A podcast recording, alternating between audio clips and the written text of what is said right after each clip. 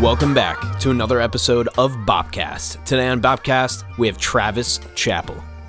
On Bobcast, it's less about achievements and accolades, it's more about moments to me.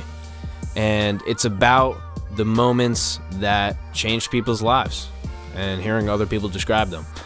On this episode, we have entrepreneur, investor, uh, top 100 podcast host, the creator of Build Your Network, uh, group, courses, webinars, podcast, launch. Uh, I mean, the list goes on of what this guy does. And uh, I actually just cold DM'd him on Instagram and got connected. And then he, I, you know, joined his group. And then it turned into this. I met so many people and just a great guy. Uh, I mean, I'll just let the episode speak for itself. But this is Bobcast with Travis Chappell. Quick message from the sponsor. Thanks for listening.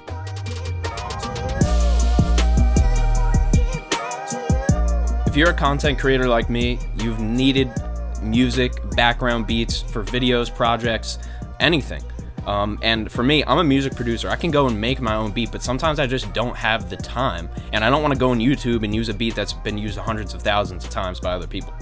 So Soda Beats eliminates this issue. Whether you have 10 years of music experience or 10 minutes, you can make a beat on here. You can take, uh, you know, 20 minutes and whip something up really fast, uh, just, you know, uh, to use as background music, or you can take hours and create a masterpiece. It's up to you, but Soda Beats makes it easy. It's a complete web based platform, royalty free with for profit use. You can go and take your beat, do whatever you want with it after. To be honest, I think it's just fun to make beats on there too. It's a, I, I just, I love it. It's web based. Open it up in Chrome um, when you when you have a few minutes and, and mess around and make something awesome. So, uh, Soda Beats, best way uh, to make beats online right now.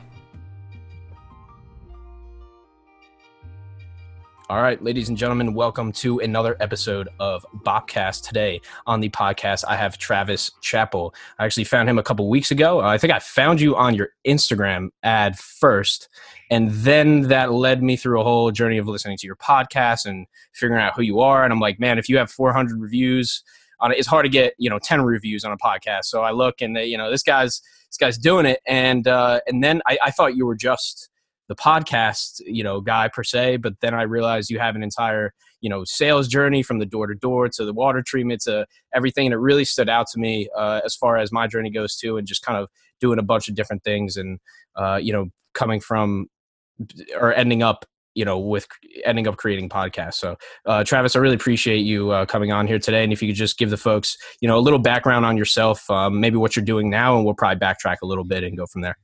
Yeah, happy to be here, Ryan. Thanks for having me on the show. Uh, thanks for checking out the stuff and and for looking into into my story a little bit. Uh, but yeah, you kind of you kind of nailed it there. I, I, grew up in a like less than traditional play. I, I, mean, less than traditional meaning like not super mainstream, but um, extremely traditional from uh, values and moral standpoint. It was sure. like a small you know sect of a religious community essentially uh, that I, that I grew up in from the time that I was like three till the time I was 21 and um, so I there there wasn't a lot of uh, I was just basically going to go into ministry when I when I grew up I, there wasn't a lot of like hey what do you want to do with your life? Like what are your skills? You know like hey if you want to do that career path you need these types of transcripts and grades and you should look for that scholarship and apply for this grant. Like there was none of that that was happening. It was basically just like you're either going to be in ministry or you're not going to be in ministry and I chose to be in ministry at the time and uh, so I ended up that's what I was in college for and uh, I was was I was in college for I I double majored in Bible and church ministries.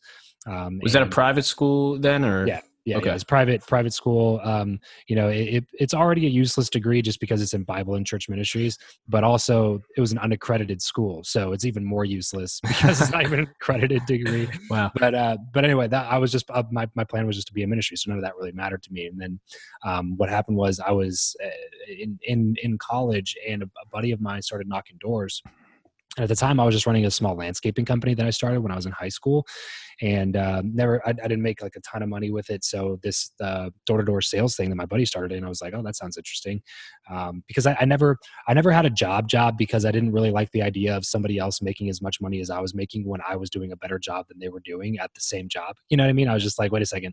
So I'm doing a better job. I'm putting my effort into this and giving it my all, and this person's not, and they get paid the same. You know what I mean? Like I, I did not like that idea at all, which is why I had my own business and um, and rewarded myself for my own work. And so I liked the idea of the sales job because it had an hourly like base pay, but it also had you know production and commission and bonuses and all that kind of stuff. And so i was like wait a second so i'll get paid like a, a set amount base uh, just for putting in the hours but if i do well then i can get paid a lot more than that? Okay cool let's check this out. And uh, that was kind of the beginning of my sales career um, just honestly i think i've just like a natural inclination towards sales. I think it was something that was kind of in my dna that i was that i was that i was pretty good at naturally but then i also enjoyed it to which made it more fun for me to learn about it and become better at it. It makes and, you want to do it more too, right? Probably. Yeah, sure. And, and I'm naturally competitive person anyway. So when there's a big like sales environment where there's 20, 30 reps and, and some of them are, a lot of them are your, your, friends and college, you know, fellow college students and stuff. Like I took that as a challenge too. And I, I've always been really competitive in that regard. So when I started doing well with it, I was like, okay, this is something that I can really take, you know, uh, almost almost like something that I drew started started drawing my identity from, and it became like a big part of my life. And so I started really uh, getting pretty good at door to door sales. By the time I graduated college, I decided that I didn't really want to be in ministry um, at that point, and so I just kind of fell back on door to door. I didn't really have anything else at that point. I didn't have any other obviously any job experience. I didn't you know my degree was more or less useless to help me get into a career path or anything. So when I decided I wasn't in ministry, it was just like well you know this door to door sales thing seems to be working out pretty well. So I just kind of went went went all in on that. And the first year out of college, I was 20, 21, 22, um, and I was knocking doors up in Fresno selling alarm systems, and that was my first ever six figure year. Wow. Was, uh, doing door to door sales, uh, selling alarm systems out of college, and uh, from that point forward, I just kind of took a look into my future, and you know, I was just like, well, you know, this was a pretty good year. I made six figures, and I'm you know 21, 20, uh, 22, 23 at the time, and um, the cool thing about door to door was that if you're in a year round program, there's usually two ways door to door crews work. Like they're either, they're either summer programs or they're year round. And in summer programs, you're working like 10, 12 hour days because you work for four months and that's it. But in year round programs, we only worked like three to four hours a day because we just go knock whenever people were home, which was like four o'clock to seven o'clock at night. So, you know, I was working 15 to 25 hours a week and uh, having a good time. Like the the company I worked at, we were you know hung, hanging out every weekend and having parties, and and uh, it was just like a fun environment. I was young and I didn't have a long work week, and I made six figures. Like at that point, I was like, hey, pat myself on the back and pretty happy about it. But then eventually, what happened is I took a look into the future and I decided that hey, look, the people that have been here for a long time and the people that are two decades older than I am, I don't want to be in that position when I'm 35, let alone 45. And so I was just like, okay, if I don't change my trajectory now on purpose, then I'm just going to end up wherever the wind takes me. And that's not my idea of living the life that I want to live. And so I uh, at that point took a step back even though i just had a really good year and i stopped knocking doors for a little while. My wife went back to work uh, we cashed in on a real estate deal that we had and uh, i was just able to kind of sit down and get into personal development for the first time which is the first time i ever listened to a podcast. And um, after listening for a while i just kind of started thinking like man this would be a lot of fun. Like this would be a really cool way to make a living if i could make it happen. And uh, that's when that's when i kind of jumped into the industry Wow, that's uh yeah, and and we have a lot to talk about as far as podcasts as well. Um, but I'd like to backtrack a little bit, just um, as far as my audience goes, and and and you know myself, um, you know, I'm not necessarily doing exactly what I went to school for. I did go to school for business, but um, business management, but it's it's so kind of corp- corporatized. You know, they don't teach you any entrepreneurship skills. You probably sure. know that. Um, but you know, as far as you being in college and going to something, going to school for ministry, and then coming out and doing sales, um, you know, what what what did your did your parents play a role in that at all? Did they mind like? Were they confused? You were just all right. I'm just going to go do sales, or were they like, no, you have to go make money. It makes sense. Or like, just the only reason I ask is because you know at that age it's really like you might even go to college four, six, eight years just because your parents you know told you to. And I, I, I talk to these kids every day, and it kills me. Um, you know, so that's that's yeah. really why I asked that. Yeah, and I and I think that um, I'm I'm big on the what uh, Gary Vee preaches on this, which is essentially like if you're not if if you if your parents are still doing everything for you then you kind of got to do what they want you to do you know what i mean so uh, the sooner you can you know get off of uh, get off of that support check you know the the, the better. Uh, but for me it wasn't really about that kind of stuff. For me it was just because the ministry was a different vocational career path. Like it was very much about like the calling to the ministry and like the things that came along with that. Um, and it was very taken very seriously in that kind of like community or culture that i grew up in. Um, so when i left that idea i think i think my my my parents had a little bit of a, a, struggle with it just because they were kind of like oh man that kind of stinks because we we wanted our son to be in that career in that path you know? Uh, but uh, there wasn't a lot of like pressure to do one way or the other. Like when i told them they weren't like no you know you have to keep doing what you said you were going to do but they also weren't like yay you know what i mean? Like it was pretty it was pretty neutral like they were pretty supportive of just kind of like hey what if that's the path that you think you should go down you know we're going to ask you a few questions and make sure that you think that that would be the best thing but at the end of the day like you're going to do what you're going to want to do anyway. And uh, i think my dad may have been a little bit more disappointed than my mom was but either way they were both like still relatively supportive. I didn't feel like a bunch of pushback from them. However all the other authority in my life was very much like adamant about my being involved in ministry. Um, which like all those people were the people that I grew up you know idolizing and those were the people i respect like my pastor and my youth pastor and like all those people that in that culture you grow up like having an affinity for and it was a unique situation because on our campus the the same campus that I went to kindergarten on is also the same campus I went to college on. Wow, it was the same exact campus. So I graduated kindergarten, eighth grade, high school, and college on the same exam, eh, same exact like forty acre campus, whatever it was. So I knew all the people there very well. Like the you know the president and vice president of the college. I grew up with their kids. You know what I mean? Like it was very it was very unique. It was a very unique situation in in in the fact that it wasn't just my parents that were the authority figures that I looked toward and trusted their opinion on. It was a lot of other people that had this assumed like spiritual quote unquote or biblical quote unquote authority over me. Um, so it was it was a lot of like kind of back and forth with with people like that as well as all the friends that i had made in bible college because in that college there's no other types of degrees. The only degrees that are there are ministerial degrees. So everybody's there for one purpose for one mission and that's to like evangelize the lost or whatever you want to say mm-hmm. or spread the gospel or whatever.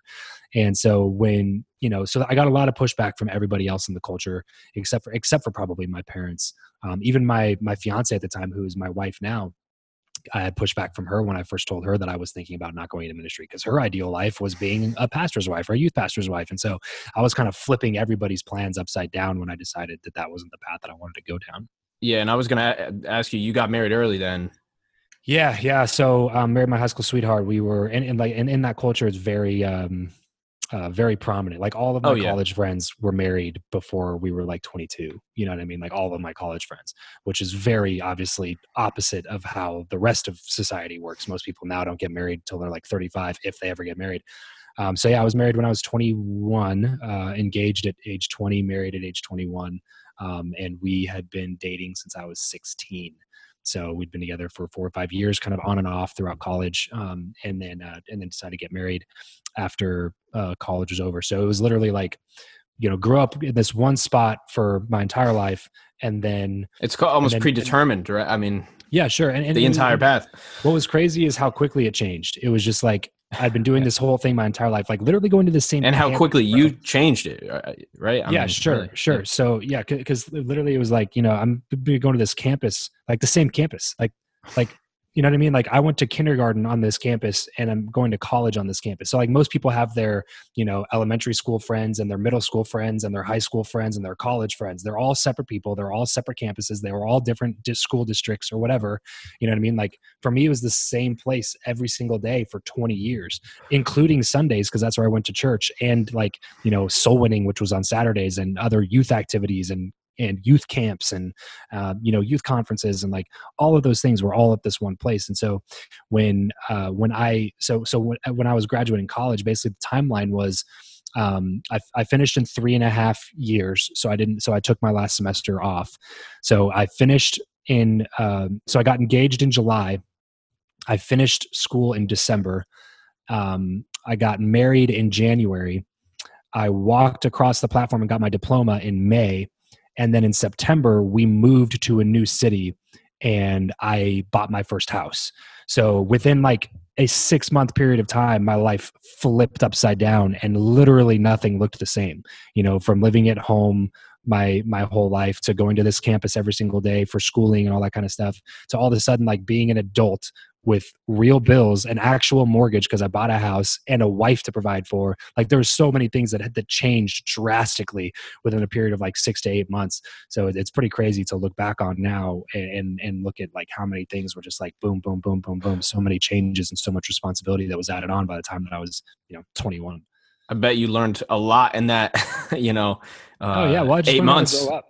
You know, I, I didn't have that. I didn't have the time period that a lot of twenty somethings take to like figure themselves out and like just you know go for broke and if they don't make it they can sleep on their parents couch type of a thing. Like i didn't i didn't really have a lot of that kind of stuff. I was an adult you know what i mean? I was adult with bills and like insurance payment payments and a mortgage payment and a car payment and like and cell phone payment like everything you know when i when i was 21 so I, it, it yeah there's a lot that i had to learn because it i basically became an adult in within the matter of six months instead of taking like five to ten years to navigate that whole world did you do the door to door sales in that? Did you start that in that new city?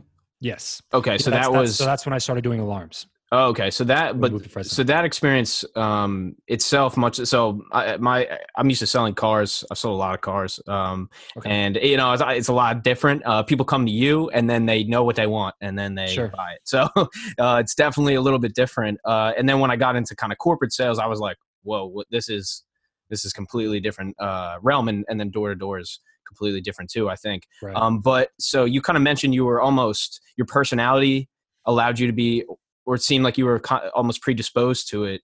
Yeah. Did you Yeah. have to? Was there a lot of learning curve? Or did you kind of just pick it up? Were there was there a mentor? Where you, you know, did your friend tell you, "Hey, this is the line you have to say," or did you, you know, what was it like going to those first doors and then getting that first set, and then like how do you how how was that learning process? Yeah, sure. So you know, they, the company had training and stuff, but the the training from the company sucked, to be honest, because like the people that came up with the training were people who never knocked a damn door in their life. They're just like sitting in some corporate executive office and they have to, you know, complete the deliverable task for the day. So the scripts that they gave us, as soon as we got into the field, the field trainer was like, "Yeah, scrap that. We're not doing any of that." You know what I mean? It was like, "Okay, so I guess we're doing this new thing."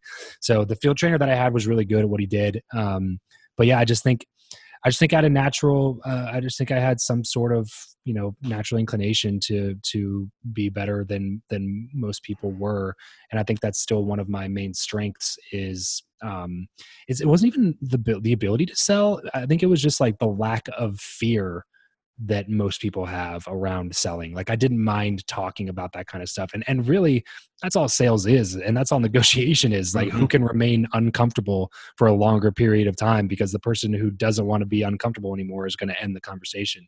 And know they're going to do whatever they got to do to end it. Then exactly, which means that they're going to get not as good of deals, or they're going to end up buying. Like some people will buy just to get you out of their house. Like they just don't. They they're so That's, uncomfortable um, when they when you start talking yeah. numbers that they just like they're like I got to get out of this situation, and they'll give you whatever. They, like you know, and I just feel like I didn't didn't really have that, which allowed me to really learn. I think a lot faster um, than some other people that were really scared every time, like literally every time they knocked on a door.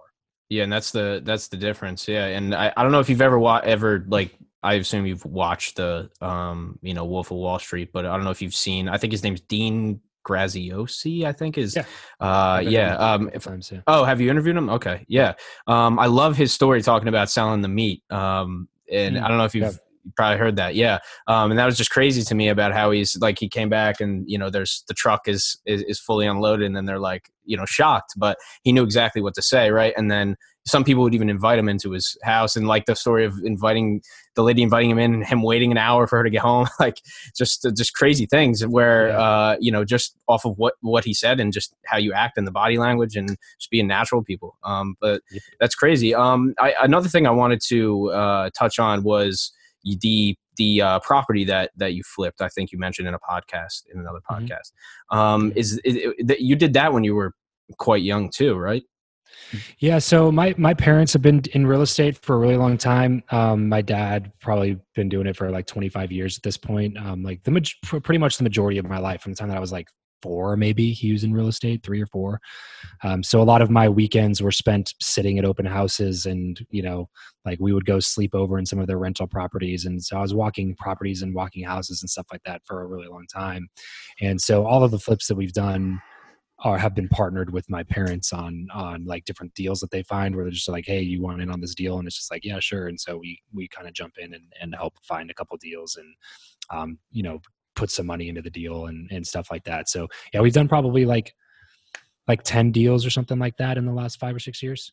Would you all right so i and i you've touched on this too of kind of like the entrepreneurship culture ties into this a little bit. Um, there's a lot of things that are on a pedestal uh, you know forex trading things like that. Uh, i think pro- like i think you know uh, real estate is there but it seems like you know you have to have so much money to buy in or it, it's too risky you know eh, from from from a kid just getting out of college is that something they should think about or is it possible sure. my grandfather had three uh, two family houses he did really well with that but um, you know the rest of my family didn't do that so i figured uh, growing up i'm like why does why did he do that but then his his children didn't do that or sure. or one of them did and three didn't so it's like it's always it's like it's it almost seems like this thing that sometimes some people do. Some people make a lot of money but there's a ton of risks. So i just wanted to kind of know your opinion on it. Is it something you would recommend or even look into?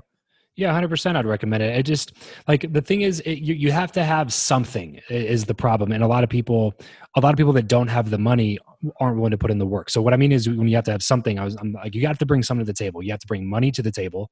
You have to bring a deal to the table, or you have to bring time to the table. You have to bring like you know a connection to a good contractor or something like that like you have to have something to bring to the table if you want some money to be given back to you that does not mean that you have to bring the money so like if you're a 20 year old kid and you got all the time in the world and you just want to go like try to get into this real estate thing, then you should be doing two things. Learning as much as you freaking possibly can about real estate and your specific local market. And number two, looking for deals. That's it. Don't worry about money. Don't worry about any of that stuff. If you can get, if you can learn and get enough knowledge to understand what a good deal is, and then you can find a good deal, I guarantee you somebody will give you money for it. I guarantee you. If you can find a good enough deal, you can find somebody to give you money for it. Like getting money for a deal isn't the difficult part. Finding the deal that's good enough to put money on is the difficult part. And so if you as a 20 year old kid can can can partner with somebody who you know will just be like hey man you know like a doctor or a dentist in your area that's got uh, you know a million dollars sitting in a bank account and it's just like rotting with you know the cost of inflation like and you can be like hey man all um, you know like you don't have to do anything I'll do all of the work. I'll hire the contractors. I'll hire the labor um, will make it all legal and put your name on the contract. And like if if it goes south you'll own the property not me. Like you'll have a bunch of contingencies in place to make sure that like they're taken care of and their risk is taken care of. And you say like you just provide the money. I'll do all the work and we'll split the profit 50-50 like you don't have to provide any money at that point. All you have to do at that time is like i said be good at what you do because you don't want to get yourself into that type of financial risk if you don't know what you're doing right um, and all you have to do is put in the time. So if you can put in the time to learn and find deals, then you can become a real estate investor like next month. You know what I mean? Like people just have this huge you know it, it just that it's just that people aren't willing to do the work. Like people aren't willing to do the work to go find an investor to give them the money. People aren't do, willing to do the work to learn as like as much as they can about real estate investing and what makes a good deal versus what makes a bad deal. And people aren't willing to put in the time to uh, to farm uh, to farm deals and go look for deals. Um, you know it, it, just people aren't willing to do the work. And if you're not willing to do the work and then you have to be able to bring the money to the table. You know what i mean? Like so you either you either got to be that guy that's lending the the person the, the you know the money or you got to be the guy that's doing all the work to like you know use that person's money who's lending like you can't people want the best of both worlds where it's like well what if i could do nothing and also yeah, make and make all this money, money? well that's not how it works like yeah. you have to take on the financial risk or you got to put in the time and the work and the effort to find or work for somebody that does it too right? I mean uh, get some yeah, experience like, too. well there's a bunch of different ways to partner with people man like if you if you just want to go find somebody that's a flipper and be like hey i'll like teach me how to be your project manager and i'll do it for free for 10% of the profit on these deals so you can like get to know like what that process looks like then at that point all you have to do if if that person starts trusting you and to to like manage projects then you can start being the one to bring a deal to the table. And then that person will be willing to pay you trust me they will be willing to pay you tremendously more for that deal if you brought it to the table and you're going to manage the deal for them and they're just taking a percentage at that point. And then pretty soon you're like doing your own deals and you have your own investors. Like there's a clear path to success if that's the way if, if that's the path that you want to go down. Uh, the problem is people think that they can just do it you know they can just make mailbox money without having any money invested or time invested like that's that's just all a myth. Like you got to bring something to the table. If you're willing to bring something to the table then you can get paid big on on, on real estate deals. Now specifically for this current climate uh, for this current climate is get to know your market find some experts in your area. Don't listen to me on this right now just because corona is crazy and it could potentially like tip the market on a on a on a you know few year long recession and downturn or we might be able to recover and see a big upswing. Like I don't know what your local market looks like, just to kind of protect myself on this advice.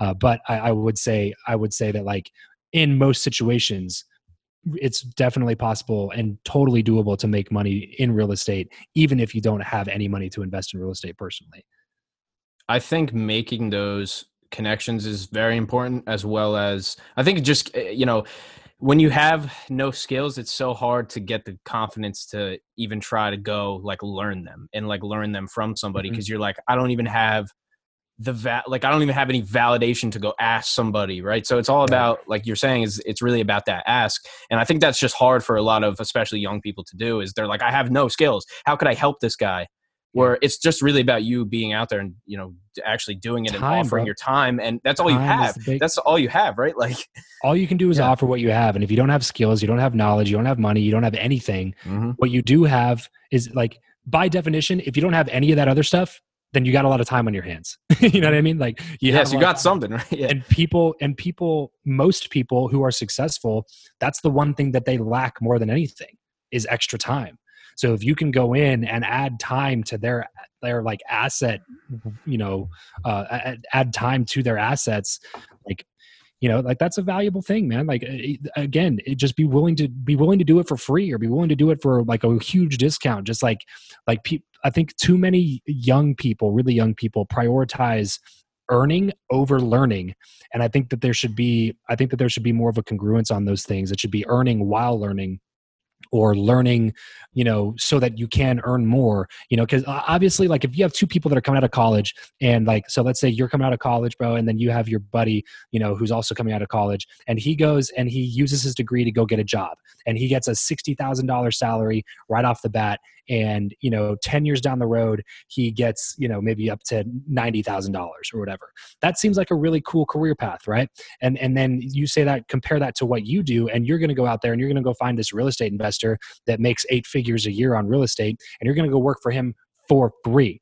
And all he's going to do is like you know pay your rent or something like that. Like you work out some crazy deal where you do a ton of work and you don't get paid a lot of money. It seems like the other guy's situation is better. But the thing is is he's prioritizing earning instead of learning and he can no longer compound his knowledge when he gets older. So if you compare the 10 year, you know, he might earn $60,000 a year right now and then $90,000 in 10 years from now. And right now, you might earn $0 a year or $15,000 a year. But in 10 years from now, you have so much more knowledge. You have so much more connections because people who are successful are also well connected typically. Like you have knowledge, you have connections, you have experience, you have a plethora of information around this thing because you've worked, you've worked so much on learning that now at this point at age 30, instead of earning $90,000 salary and being chained to a desk like your buddy is, you know, because he took the quote unquote safe path or whatever, you're now in business for yourself, flipping your own houses, and you're making seven figures plus on your own, doing the thing that you took the last 10 years to learn from somebody else who is already an expert at that thing. And you're using like that person's contractor contact, and you're using that person's real estate agent contacts, and you're using that person's private lending contract contacts. Maybe that person's even giving you money for deals. Like, you know what I'm saying? There, there's, yep. there, there's this huge pressure from culture on a 21 year old kid to have everything figured out. And it's just total bullshit. It's total bullshit. Like you do not have to have life figured out when you're when you're age 21. And that's why you have so many people that are reinventing themselves at age 35 because 45, 55. Sure, yeah. right? They, they did what everybody told them to do for so long and then they just realized after 15 years of doing it how much soul sucking work they were putting mm-hmm. in for so long to have something that like COVID comes around and they get laid off anyway. You know what I mean? To where it's like, man, I thought I was taking the safe path, but in reality, I was just taking somebody else's path. And look, if that's the path you want to go down, great, do that. I'm not saying that one way is right and the other way is wrong. What I am saying is that if you know that you should be doing a different path and you go do the other path just because of what other people think you should be doing, I think that that is wrong because I think that you're not living in congruence with your own self, with like who you are. And I think that that's going to lead to a lot of like unhappiness, unfulfillment, and probably not a lot of money down the road anyway. I don't know why they're so or I, it's so they're so concerned about the guarantee. Like that's like the flexibility when you're so when you're young. People like, want certainty. They, they eh, well exactly, and I, my my buddy owns a clothing brand, um, and uh, and really cool. It does you know does a lot of great work, and he does a lot of like spiritual work too. Um, and he has a shirt, and it just says "Embrace Uncertainty." I'm like, that is the if you can do that, I mean, then Yep. you can get anything. It's like if if you can be comfortable with being un- uncomfortable, not to sound you know cliche, but it's really it. I mean, that's what they want is they want the but everything is the clear path because it's w- middle school. Okay, we're like this is what they tell you. All right, this is what high school is. Then you go to high school, you're like. It's not Exactly. really what they told me, but here I am. And then you're going through, and then high school. All right, we're preparing you for college. You get to college, like, all right, it's like not really what, not exactly how I thought it was be, but here I am and then it's like all right we're preparing you for a job all right here i am and then like and then you realize this is it It's You're not like, at all what you wanted. no it to be. yeah, no right. and, And, it's like, all and right, you- good luck yeah. for the next fifty exactly. years. they think Like, that it, right exactly and they think that is like gonna be that's safe. like i'm gonna get this money and then be happy it's Yeah. like that's i love when they say um you know like when you have oh i know a millionaire and he's not happy it's like he would be not happy if he had ten dollars Right. it's just he's Well, not a happy person you know i mean the, the the interesting thing about that, bro, is like the people who are always telling you that money doesn't buy happiness are always the people who don't have any money. Yep. Because they want to justify or excuse why they never pursued money in their life, why they never made that one of their big, you know, goals was pursuing money because like that's what that's what they tell themselves to feel okay with the not money that they have. You know what I mean? yeah So, uh, you know, when I talk to people who have money, a lot of them, by the way, agree with that. A lot of them, and that's my opinion. My opinion is that like money is a completely indifferent object. It has no bearing on whether or not you're happy or unhappy. But I think it's a tool right i mean amplification yeah. of the person that you True. are on the inside. Mhm. And if you're not happy right now, you're not going to be happy with a lot of money. You know what I'm saying? But if I'm going to pick to be unhappy with money or without money, like, bet your ass I'm going to do it with money. You know what I mean? Like Yeah. I would rather have money regardless of my happiness status. But me personally, that's why that's why I focus so much on the inner work and on personal development and self development as a whole instead of just making money because I know that if eh, that if I end up where I want to be in terms of my financial goals, but I'm not happy right now, the financial goals aren't going to fix what's happening on the inside. And so you always have to be working on the inside because I think a life lived in unhappiness is a wasted life, even if you make a lot of money. Um, but that being said, I also think that most people totally take that out of context and they're always talking about, oh, money doesn't buy happiness. Money doesn't buy happiness. It's like, well, how would you know? You've never had it. You know what I mean? yep It's funny how much people speak to speak to something that they've never experienced before as if it's like so black and white. It's just like really, you know, like Mr. You know, career counselor at my high school Yeah. that makes forty five thousand dollars a year. And no knock on these people, by the way. no. I'm just saying like i'm just saying you have to be able to question sometimes what people are saying in in those types of situations because it's like well my career counselor makes $45000 a year is telling me that like you know making money isn't gonna like making money doesn't make you happy how does that person know they've never had money before. You know what i mean? Like you have to start learning from the people that you want to emulate and the, the people whose success you want to duplicate in your own life. Um, but uh, i think a lot of it starts with that self-awareness factor because you know some people some people like everybody's going to have different goals. And so there's not a blanket statement answer. There's just not. You just No. have to figure out what's going to work for you and you have to pursue that relentlessly without without worrying about if other people are going to approve that decision or not and it's like rich dad poor dad like you can't learn money from poor people like they don't make Yeah. it like you can't well, you have to learn how it's like- it's from like- people who know who are rich like Yeah, sure. It's, it'd be like going to your accountant and asking them to like prescribe you medication or like going to your doctor and asking them to look over your financials. Like it's just not their area of expertise. How do you expect them to answer that question in a wise way, responsibly, if they have never been in that position before? Like you, you Yeah. obviously want to still be able to try to learn from everybody that you come in con- contact with, but the weight of the advice has to change dependent upon the path that person has chosen for their life. I wish we had successful guidance counselors. That'd be great. Um, all of mine were just guidance counselors. come in. Yeah, Yeah, right? right. Exactly. Like, Yeah, let's bring the people from the yeah. top down Right. and have them talk. Um, and have all these business leaders like they have the most, you know, wisdom about this um, Right. and how to build a life. But I'm really, um, you know, I'm, I'm glad that you touched on the the inner work. I'd like to, you know, talk about that a little bit. I just recently, uh, you know, uh, recently listened to your episode with Aubrey. I, I've been following him Oh, dope. Since I've been following Joe, I've been, I mean, Joe's the reason that I make podcasts at all, and been w- watching him for eight eight years or whatever at this point. Um, and you know, been following Aubrey for for probably five or six too, kind of from that. But um, as far as your, um, you know, as your in, as far as your inner work goes, do you have a, a daily routine? Uh, is that what like what's the crux? Like for me, it's it's I you know I meditate and I have a morning routine. That's really my thing, but everybody's is different. So sure. you know what what do you do to kind of you know uh, maintain that self-awareness or build upon it yeah so i'm not as much of like a strict uh, morning routine person as much as i am like a constant thinker and uh, the, as long as i'm getting my personal development time in like in terms of um, whether that's reading a book or listening to an audiobook or listening to a podcast or watching a youtube video like whatever regard as long as i'm getting something like that in before my head hits the pillow at night i'm then i'm usually good. And, and a lot of times that's on my run. I'll just listen to an audiobook or something like that on a run. Um, but uh, but for me a lot of it is um, setting down setting aside time to get to know me and doing more yearly activities that help me get to know me a little bit more uh, because there's never any there's never anything prior to you doing it on your own that helps you to get to know you. Like everything you always learn is from the perspective of, of other people. You know what i'm saying? Like from your parents from your teachers from the books that you read like outside influences. It's all about getting to know somebody else's perspective on the way the world works. So if you never take the time to really sit down and figure out who you are and get to know yourself on an intimate basis, then how do you expect to know what you want? How do you expect to live a life of happiness and fulfillment if you can't even like articulate the things that you want to get out of life?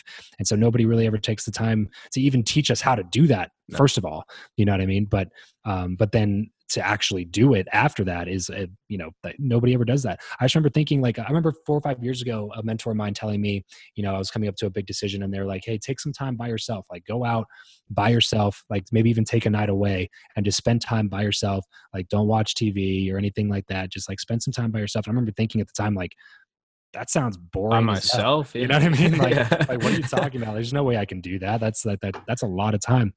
And now I spend so much time with myself, man. Like it's so funny looking back on on that conversation and, and remembering thinking about how how much that seemed like just a waste of time and seemed almost like torture to just be like sitting by myself for a long period of time. But now I like yearn for those times where I can just go for a drive and not put on music, not put on a podcast, not do anything except for just think and be with me, be with my thoughts, and get to know me a little bit better. Um, and that's why I like athletics and uh, physical things so much because I think you get to know yourself so much when you're in those types of situations where you're pushing yourself beyond what you think is your physical limit.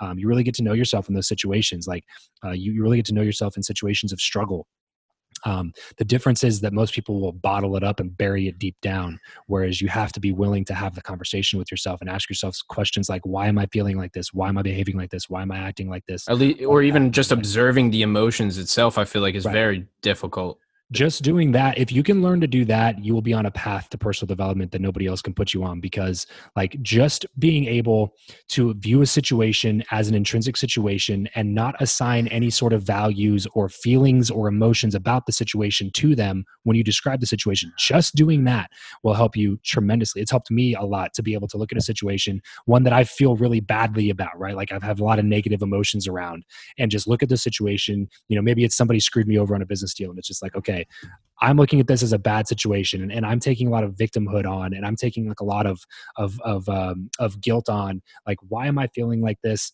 and how would I describe the situation to a third party without any bias at all?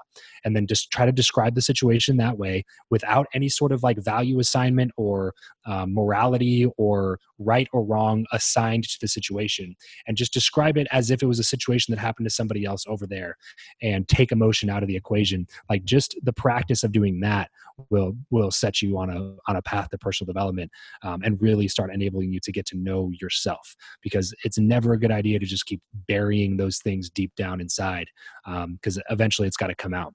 And uh, and so you got to you got to really learn how to start dealing with those with those negative emotions and really start getting to know yourself on a deeper level. Um, so you know whether that's listening to books or meditating or writing out affirmations or just thinking like spend some time getting to know yourself and spend some time you know doing things that fire you up and make you happy um, because if you don't take care of yourself you can't take care of anybody else. So true yeah I, i've been meditating for like two years maybe two and a half at this point and you know, sometimes it's like a month and I feel like, why am I even doing this? Like, I'm not here feeling anything or nothing's changed. And then there's a day when I have like zero thoughts or something where it's just like, wow, I can't believe this is happening. And then that, then it makes sense. Or at least just like the other day, something happened, whatever, like um, you know, lost the audio for a podcast or something stupid where I would just get like angry normally. Right. It's like, right. all right, dude, and, like, and, then, you let yeah. it take over the rest of your yes. And it It's just, yes, it influences everything. Right. Or Even like, if you don't yeah. mean to, like like you, you get you get really upset at something that happened at 9 a.m. and then you never take the time to set the intention for the next task. So you just carry that negative emotion with you, and then by the time it's like 3:30 p.m., you're like, why am I? Why have I been such a bad, like just shitty, upset, angry mood all day? and then you consider it a, like a shitty day. Then it's like a bad right, day, exactly. and then Oh, you just just one of those classified the whole day, and it's and like gave yourself I- an yeah. excuse to act the way that you Mm. did because you're allowing those external circumstances to be the things that control your emotions instead of you controlling your emotions which if like once you can learn to take responsibility for everything that happens in your life you'll start to realize that so many more things are within your capacity to control than you previously thought Yeah, that's that's it. There's you got to take yeah take uh, like extreme ownership, right? I think that's Jocko Willink's. Uh, what he have you interviewed him? not Yeah. yet no Not, no he would he he's one man. That's uh, one of my dream guests. You know, um, Yeah, yeah, but. It, but that's I mean that's it, right? If you could take that extreme. Hey, listen, I'm not going to get up at four and work out, but I will try to take ownership for you know the things that happen. You know, gotta start Um, somewhere bro yeah, man, exactly. I mean, what a what a savage man. Yeah, but no uh, but yeah, I uh, I don't want to forget to uh, you know bring up the the podcast and kind of the reason that I found you. Uh, Yeah. And so, what kind of brought you to? I think you you know you touched on it a little bit, but but what what brought you to to start? What made you start your own podcast? And then did how did did people come to you after that to start yours? And then did that kind of flourish into into what you're doing now, or kind of just curious about the context on the on the podcast themselves? So like on why i started my podcast Yeah. Uh, what made you get into it, and then how did you end up, you know, helping other people?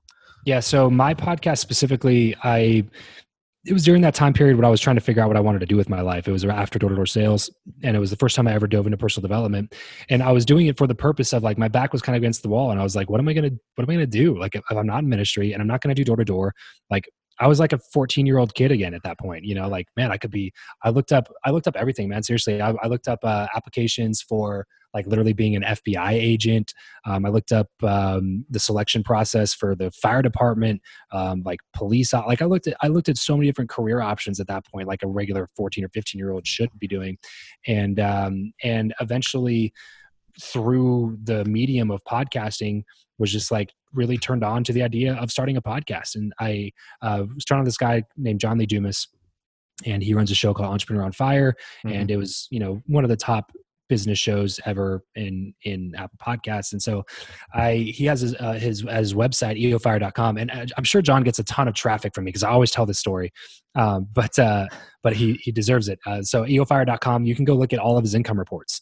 So every income report on a monthly Wow. basis from 2013 or whatever the time that he started the show 2012 you can pull up every single month in their history and see how much um, gross revenue they made, how many expenses they had, and what their net profits were. Literally broken down like line item by line item. wow. And so I remember looking at those when I was when I was uh, thinking about starting a podcast. And I was like, wait a second, this guy made a quarter million dollars last month in revenue, and then like two hundred and twenty thousand dollars in net profit. Like, how is he doing? Like, you know what I mean? Like, how is Yeah. he? How is he maintaining these crazy high net profit margins?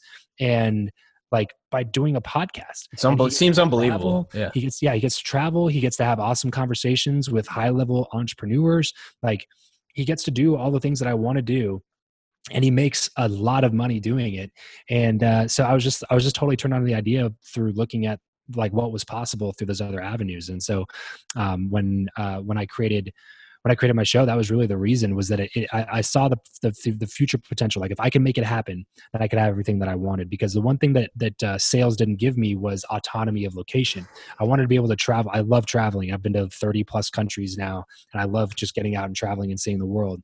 And so I, I knew that I knew that sales would always kind of limit me to a certain geographic location, and I, I wanted something to do that would be able that I would be able to like travel around with. And so uh, podcasting was was definitely checked off that box. Um, and then with un, with like high or unlimited earning potential checked off that box. So there are a few things that I checked off, and and I think one thing that I was pretty decent at, like kind of growing up and throughout college, was writing. I think that like when I wrote a paper, um, I, I wouldn't say that I was really good at it or really talented, but I just think that when I would look when I would read somebody else's paper versus my paper in the same class, I was like, I think I'm a, like a, just a little bit naturally, you know, better at forming thoughts and sentences.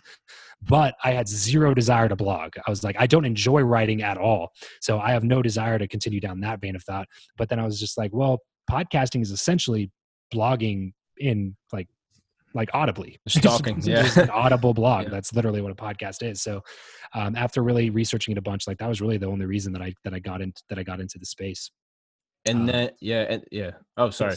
no no go ahead go ahead. Yeah so um and then so what was the first podcast? Is the one you continue to do today? Build your network. Build your network right? Yeah okay. Yeah. and you have another one as well right? Yeah so we just launched okay. world class like okay i did watch a couple episodes on that okay. Yeah. Um, but yeah, so so then you launch building your network and how and that's guest that's guest based from the beginning. Yeah. Um, just from people that you knew. Um, yeah, so that was the interesting part, man. Is like I when I started my show, I had zero connections, like zero. When I left that whole church world, I basically like lost a lot of the connections that I had for my entire life because my entire life was basically in that world. Um, so I didn't know any successful business people. Like I didn't really, I, I didn't have a rolodex of people at all back when I started and um, uh, but that was kind of the concept of the show was build your network. Like i wanted to learn how to network better and i wanted to build my own network while teaching other people how to build their network and that was kind of what the idea of the show was. So i just kind of got in and started doing it i made a ton of mistakes but also i was like I took my persistence that came from my door to door career and just applied it to a different realm and um, and started just getting to know people and building relationships with high quality individuals within the within the industry and then capitalizing on those opportunities getting introductions to other people and then it kind of just started spreading like wildfire you know so did you know you were going to make a i mean make a business out of it from the beginning i know like you said you you know saw his numbers and everything you're like this is sure. possible but was that where you like okay first episode i made you know whatever zero dollars and and then by the 10th i want to make a hundred or like no, no, no. how, did, so, how did that kind of you know play in so i knew that i wanted to turn it into a business but i had no idea what that business was going to be because basically like the lesson that i learned from jld was create content free valuable consistent content like it has to be valuable free and it has to be consistent. And so like you know create really high quality consistent content for a certain period of time. If you do that and you do it well enough you'll start to build a little bit of an audience. Then all you have to do is really get to know that audience spend time with them like ask them questions and then build solutions to the problems that they're having regarding the topic that you're talking about. And that was it. So uh, for me that turned into like my very first monetization point was building up a mastermind and then um, and then I did another mastermind and then another mastermind. My first one was like a thousand bucks for three months, and I bought them event tickets to a, a, big event out here in Vegas that were eight hundred bucks a piece. So I literally lost money if you count in the amount of time that I spent with those people on that first mastermind. But my the, the last one that I filled up was $12,000 mastermind. And I was able to fill that up at a live event and have a six figure, like a multiple six figure weekend. You know what I mean? So, like, I had to start somewhere with the monetization um, efforts and i had no idea how it was going to happen all i knew was that it just made sense to me it made sense that if i that if i created free valuable content for people and then i got to know them and they told me what some of the problems were that they were facing surrounding that topic all I had to do was create the solution to the problem and then give it back to them because I've already I've already done the hard part at that point, right?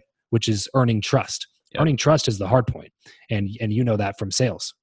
Like earning trust is the difficult part. Number one, somebody's trust. That's what I, I used to tell my door to door reps all the time. Like, hey, it's all about getting somebody to trust you because, like, if you if you knew that the neighborhood that you're about to knock that uh, the the next 100 doors were all people that you had a personal relationship with from like high school or college or they're a family member or a relative but you knew that they trusted you the next 100 doors. How many deals do you think you would sell the next 100 doors? You know and some of them would be like oh i'd sell 100 or some of them would be like oh you know 50 or 60 like either way your closing rate would be exponentially Ridiculous. higher exponentially higher because the only reason that people aren't buying my product door to door is because they don't trust me.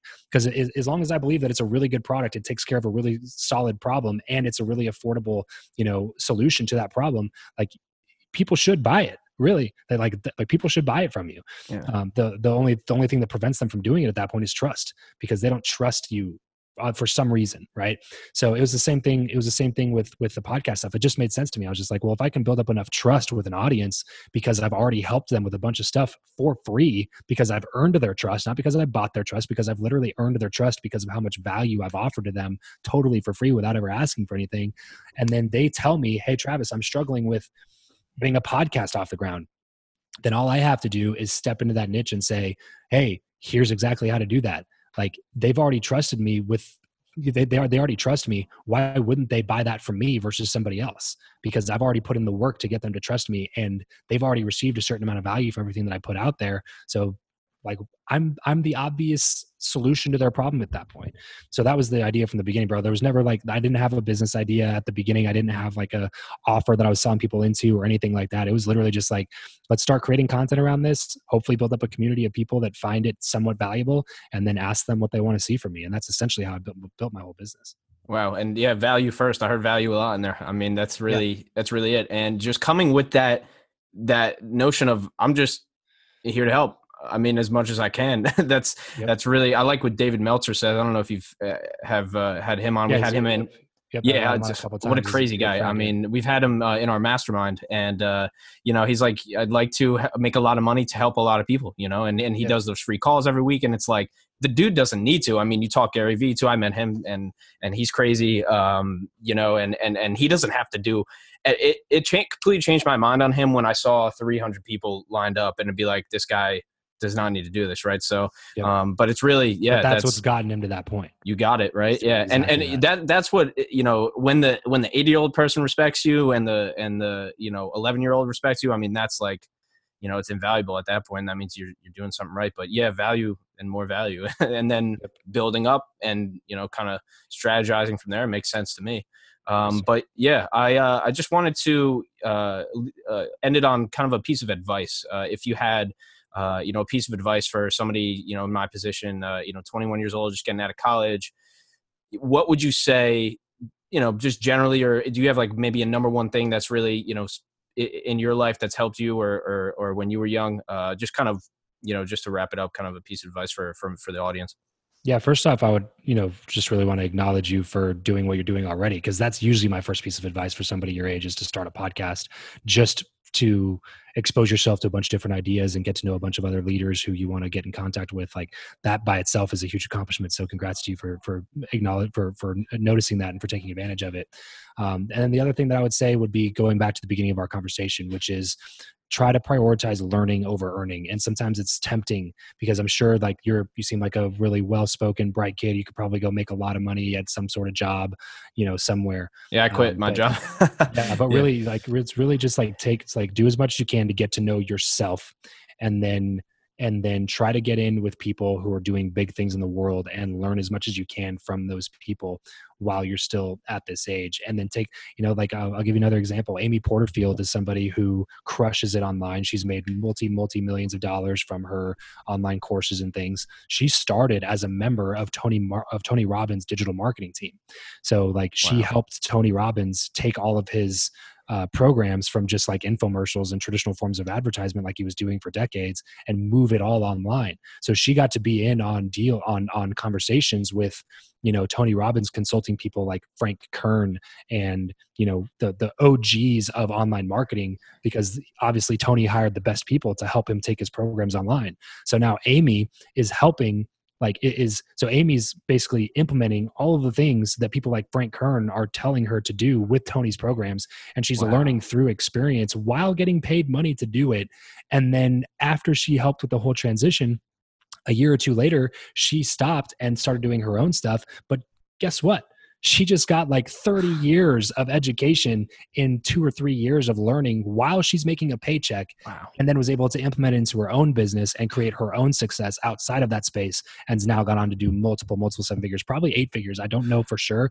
but probably eight figures i would assume because like just her last launch did like three million. So i would assume that she's like over over eight figures for her like you know career earnings since she left the tony robbins team. But that's like that's an example of what i would say to somebody is just like go find somebody that you really believe in get around them learn as much as you can from them and uh, and then take that into into your next venture you know what i mean? Like people people can always take your job but they can never take your knowledge or your connections. So focus a lot on the things that people can't take from you you know what i mean? Because you know covid taught us right now that that anybody can take a job from you at the drop of a hat you know what i mean? So uh, but people can't take your knowledge they can't take your experiences and they can't take your um, your connections from you. So um, yeah just uh, try to try to try to not get lured in by the shiny object syndrome and um, and try to stay disciplined to learn to learning and and becoming the best version of you that you can be. Because that best version of you that you can be is worth a lot more money than the version of you right now you know and that goes for everybody. That goes for everybody no matter what age you are. Like the best version of you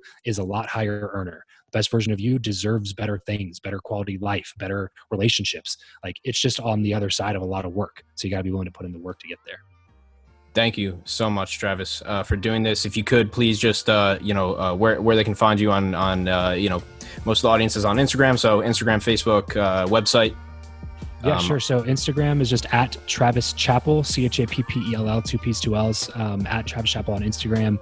And then uh, if you want to learn more about me or find my podcasts, either one of them or my YouTube channel, just head over to travischappell.com. You can find everything over there. So C H A P P E L L, travischappell.com.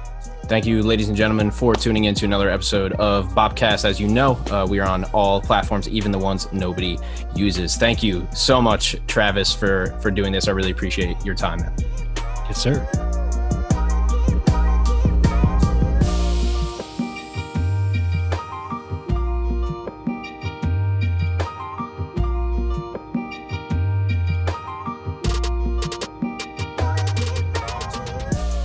Thank you for tuning in to this episode of Bobcast. Today on Bobcast, we had Travis Chappell, another successful cold direct message on Instagram.